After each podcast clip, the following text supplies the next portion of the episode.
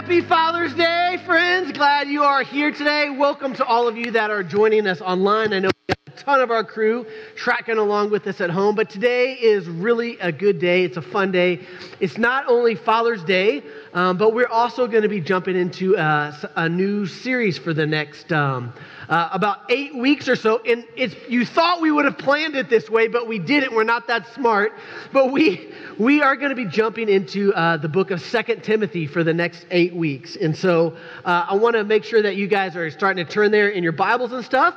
And so I want to give you a little bit of context of where we're going to be headed um, just for the next eight weeks. And so I want to give you just a little bit of a background so that you're understanding. So today is Father's Day.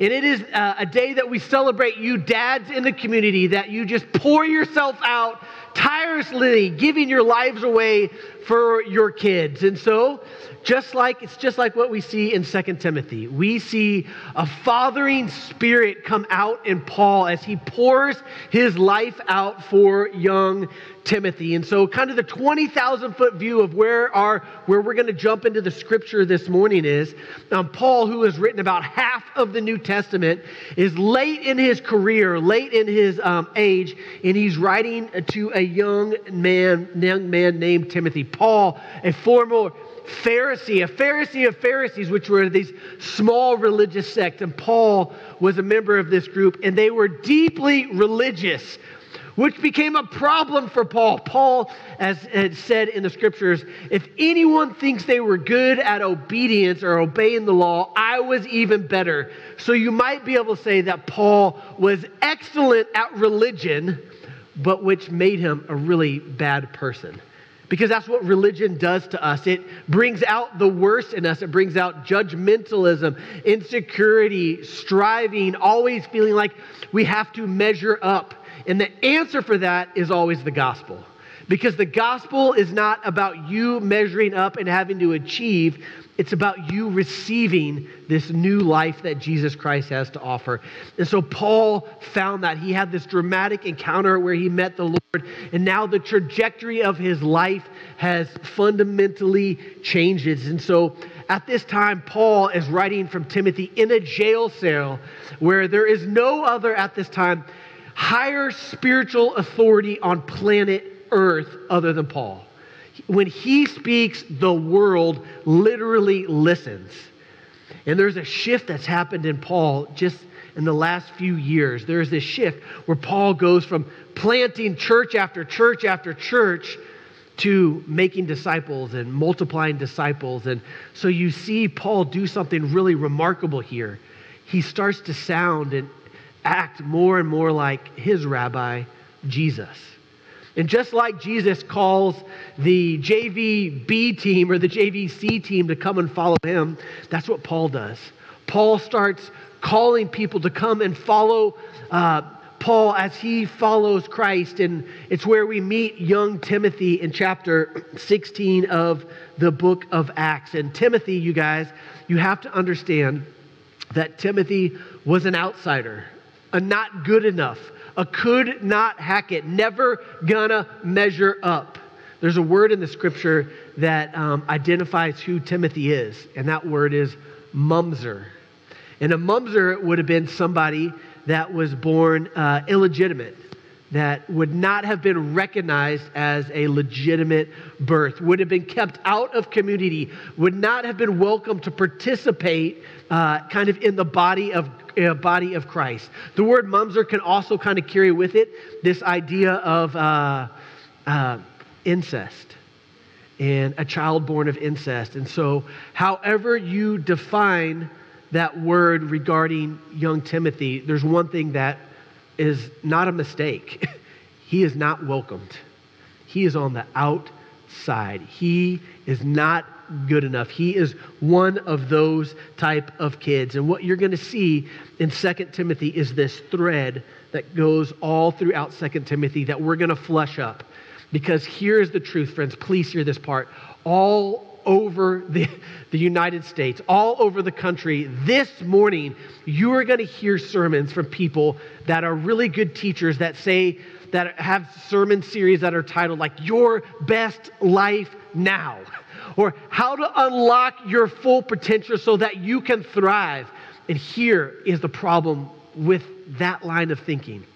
If all you ever do is focus on yourself, all you're going to end up with is yourself.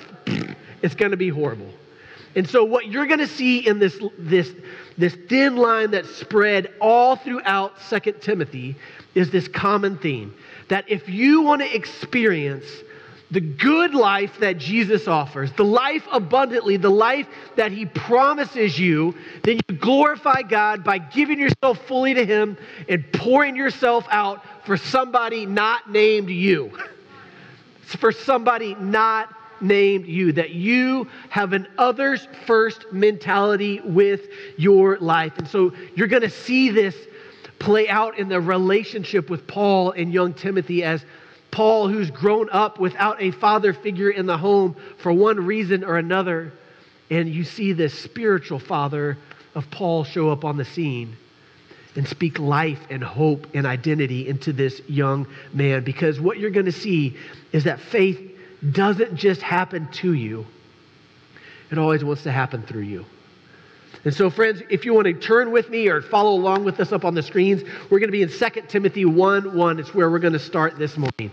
It says this Paul, an apostle of Christ Jesus, by the will of God, in keeping with the promises of life that is in Christ Jesus. Now, so here's what you have to understand Paul and Timothy are good friends. They go way back. They have been doing ministry together for a really long time. So, why in the world would Paul write Timothy kind of with this really formal introduction? Doesn't he know him? Well, friends, this is awkward. He knows him really well. I mean, really well. In Acts 16, before Paul takes Timothy to do ministry with him, he, Paul, circumcised Timothy.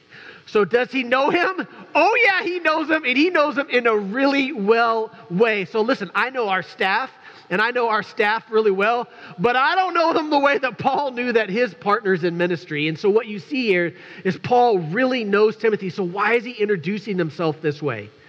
You have to understand that I think Paul is writing to young Timothy to say this listen, this ain't no Monday morning email. This is a word from God Himself specifically for you, young Timothy. Paul, an apostle of Christ Jesus. Jesus picked me to display the word of God through me. And young Timothy, I pick you. So you better pay attention to what is going on. So this is not just some random email. This is, bro, we got some business to talk about because the Lord is after you, young Timothy. Verse 2. To Timothy, my dear son. Now, it's this is really interesting. It says, To Timothy, my dear son. Like, have you noticed like this real intimate language that we often see throughout the scriptures where it says like my son or my child or my daughter? Um, we don't really have this language in our culture in the United States a whole lot.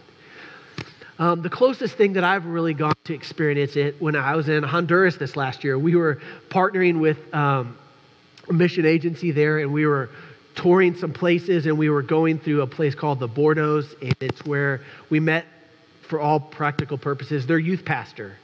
And as we were walking down the street, all these kids came flocking out to us as we were walking down this little cobblestone street.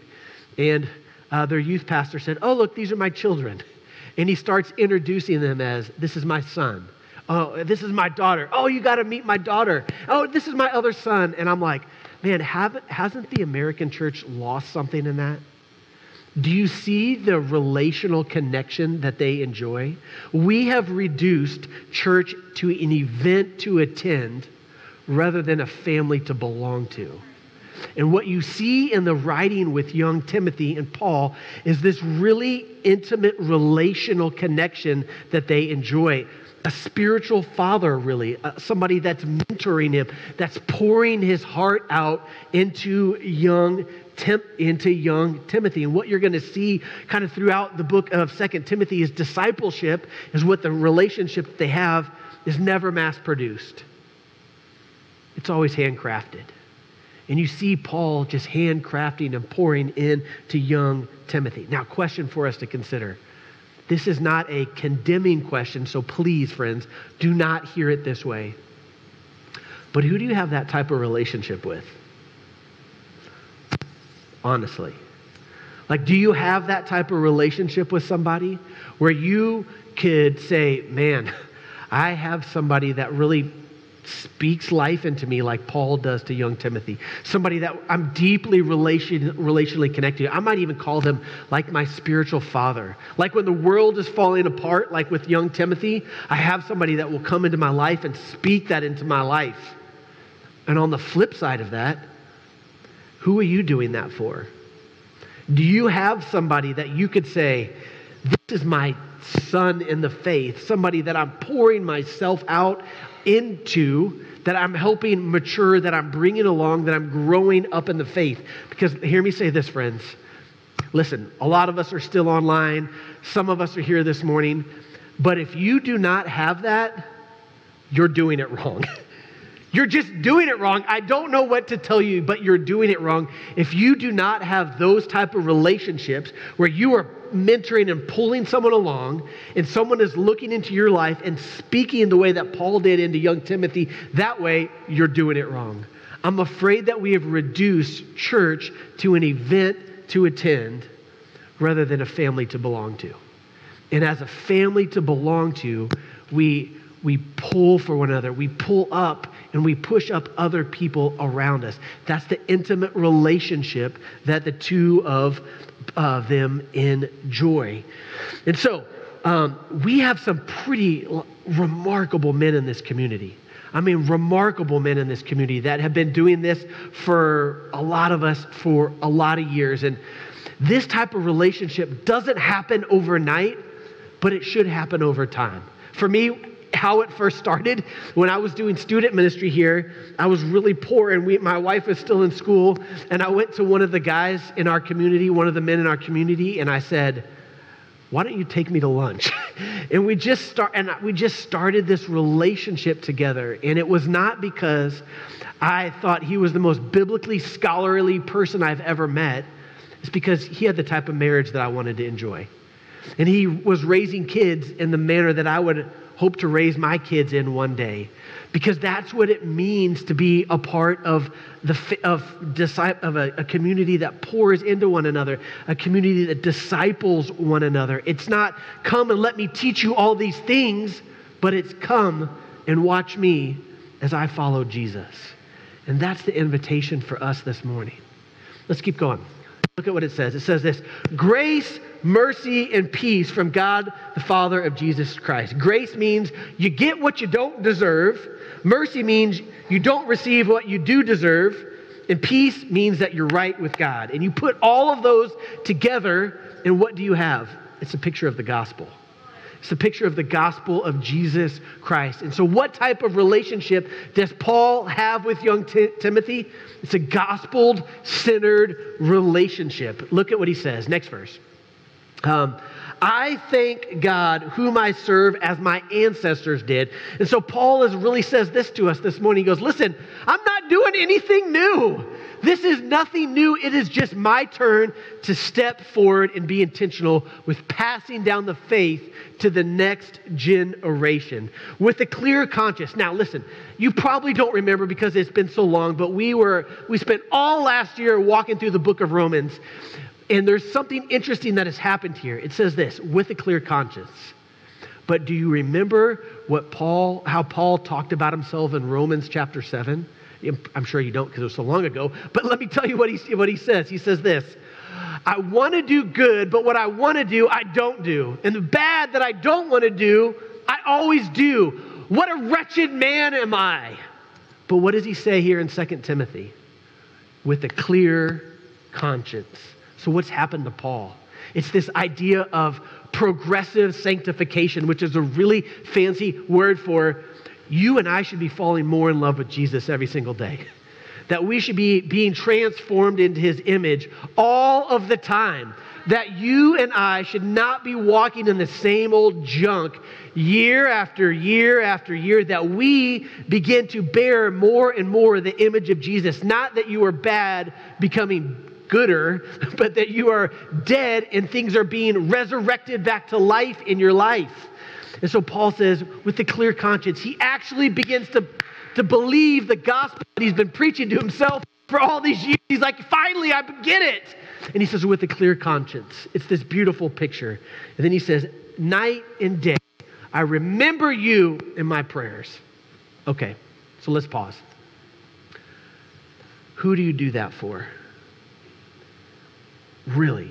Who are you constantly remembering night and day in your prayers? When, when you bump into a friend and they say, How are you? And you say, Man, I'm really good. They can say, Liar, I know you. Tell me what's really going on. Like, who do you have where you're vulnerable with? Who do you have in your life where you are really, um, they know all of your junk and it comes up and there's no embarrassment and you can talk about it and you know that that person is going to pray for you. Not just like, yeah, I'm going to pray for you, brother, but like they're really going to go to the Lord on your behalf. And on the flip side of that, who do you do that for? Who do you carry a heavy heart for? Who do you on a daily basis get up and be like, man, I just want to bless the Kips. I love the Kips, Lord. Would your favor rest on their marriage and on their parenting and on their kids? Because let me be real truth, truthful. If you've been around here a long time or a couple of years, and that's not normal, you're doing it wrong. You're doing it wrong. We have reduced church to an event to attend rather than a family to belong to.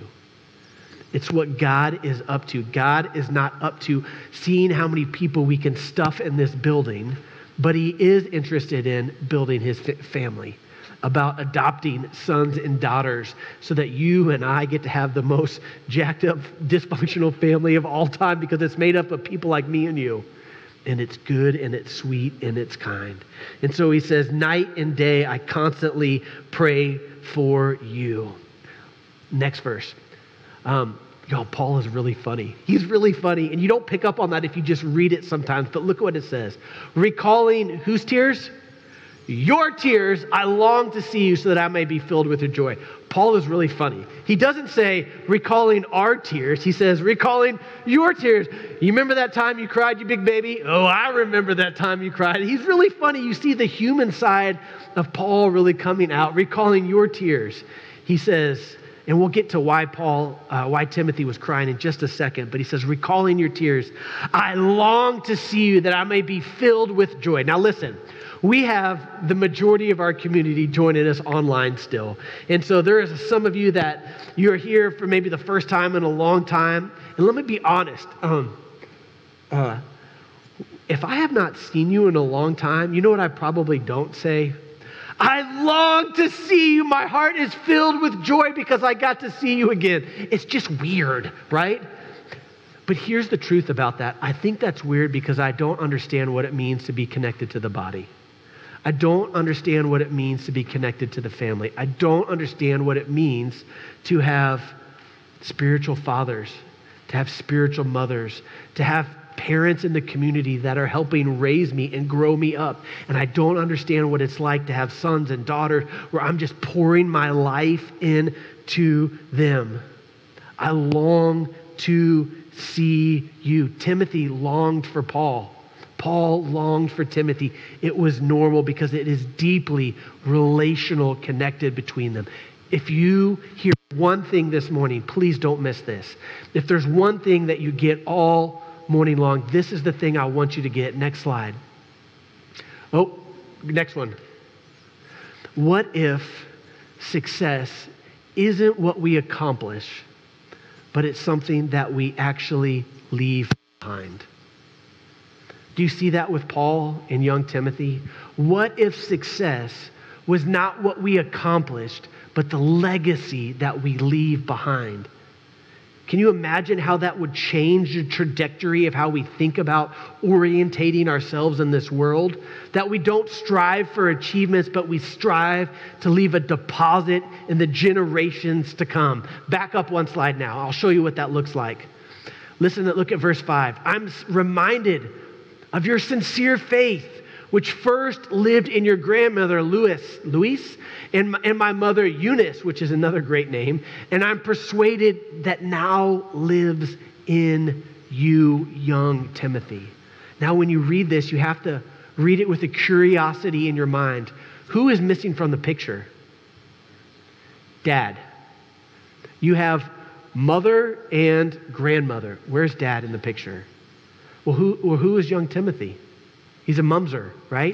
He grows up without a dad. He is an outsider. Something, if you were reading this in the first century, you would say, something has gone horribly wrong. There's no dad around.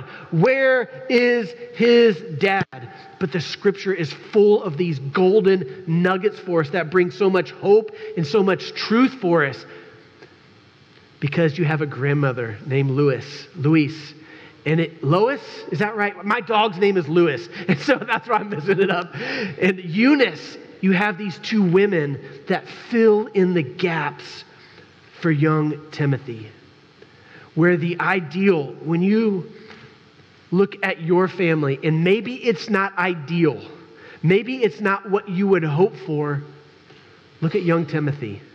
Young Timothy did not grow up in the ideal either, and yet he has this this, these people in his life that are not living for achievements, but that are living for legacy, that are want to be legacy makers. And you have these women in his lives that fill in the gap, and you have this spiritual father that comes along that pulls young Timothy in.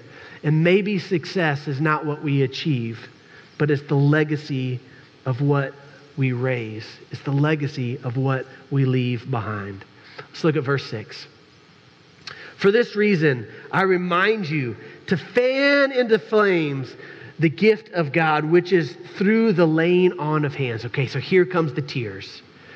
So over in uh, Acts, we meet young Timothy, and all, there's this moment where all of the elders gather around young Timothy.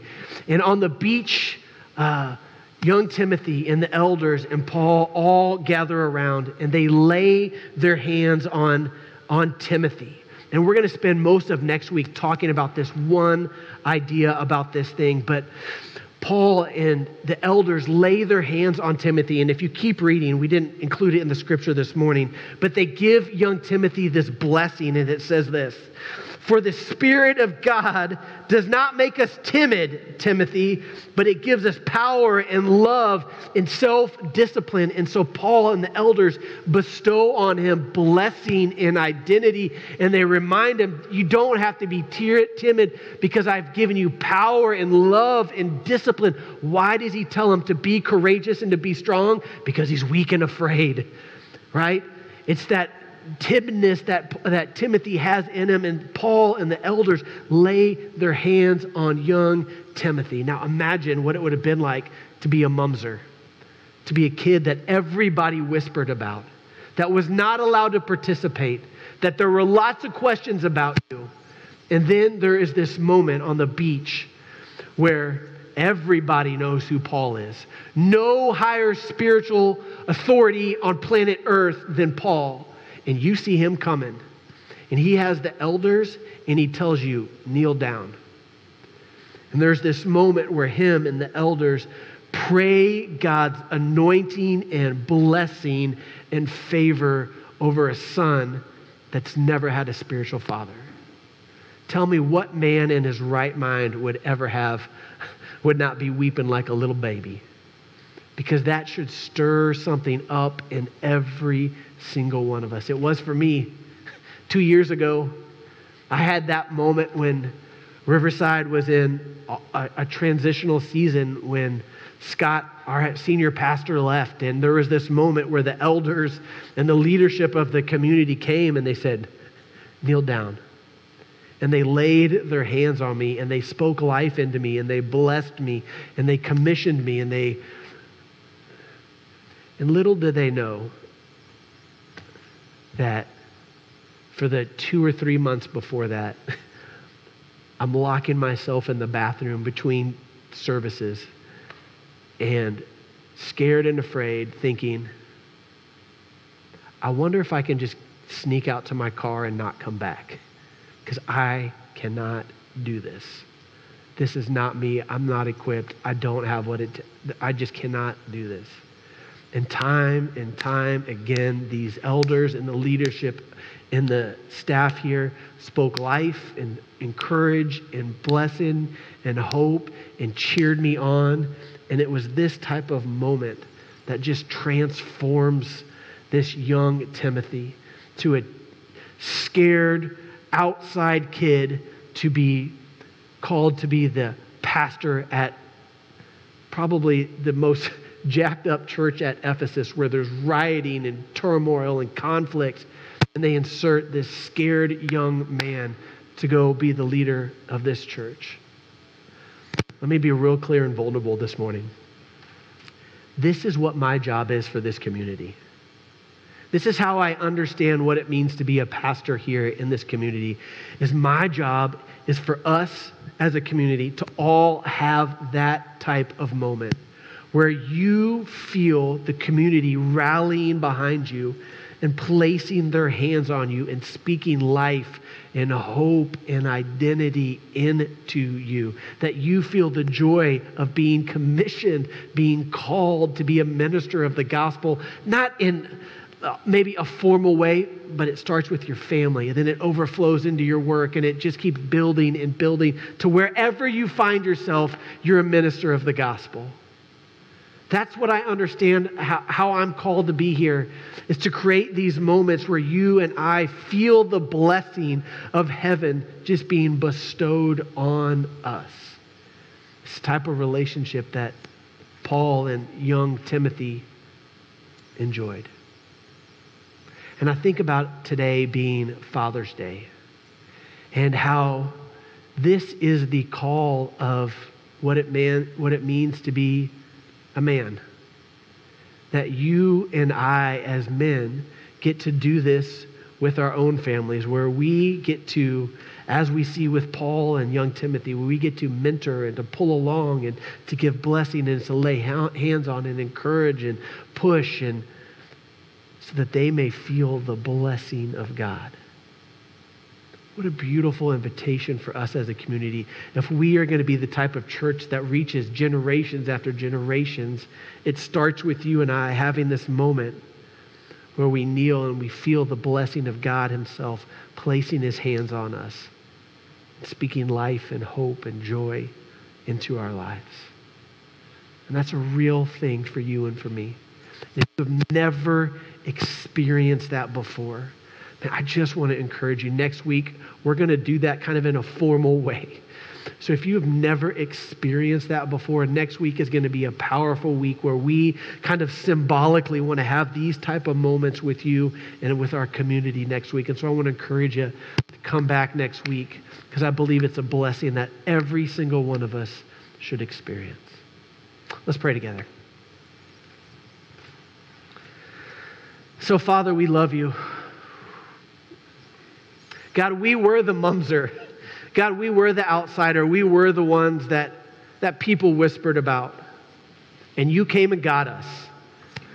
God, you left the 99 to come after us. God, that you, God, have adopted us. You've called us sons and daughters. God, may we be the type of community, God, that glorifies you by pouring ourselves out for another. God, may we be the type of community that moves from this being an event to being a family reunion. God, we want to see people's lives transformed with the gospel. We want to see our lives transformed with the gospel. So, God, would you place your hands on us again and speak into us, Father, the way that Paul and young Timothy did. We thank you for your story, how it is not something that has happened, but it's an invitation to happen today. So, Holy Spirit, we give you permission to move and to flow in our lives, to do the work that only it can do, to soften, to mold in, to prepare for the voice of God to be heard in our lives. So we welcome the work of God right now.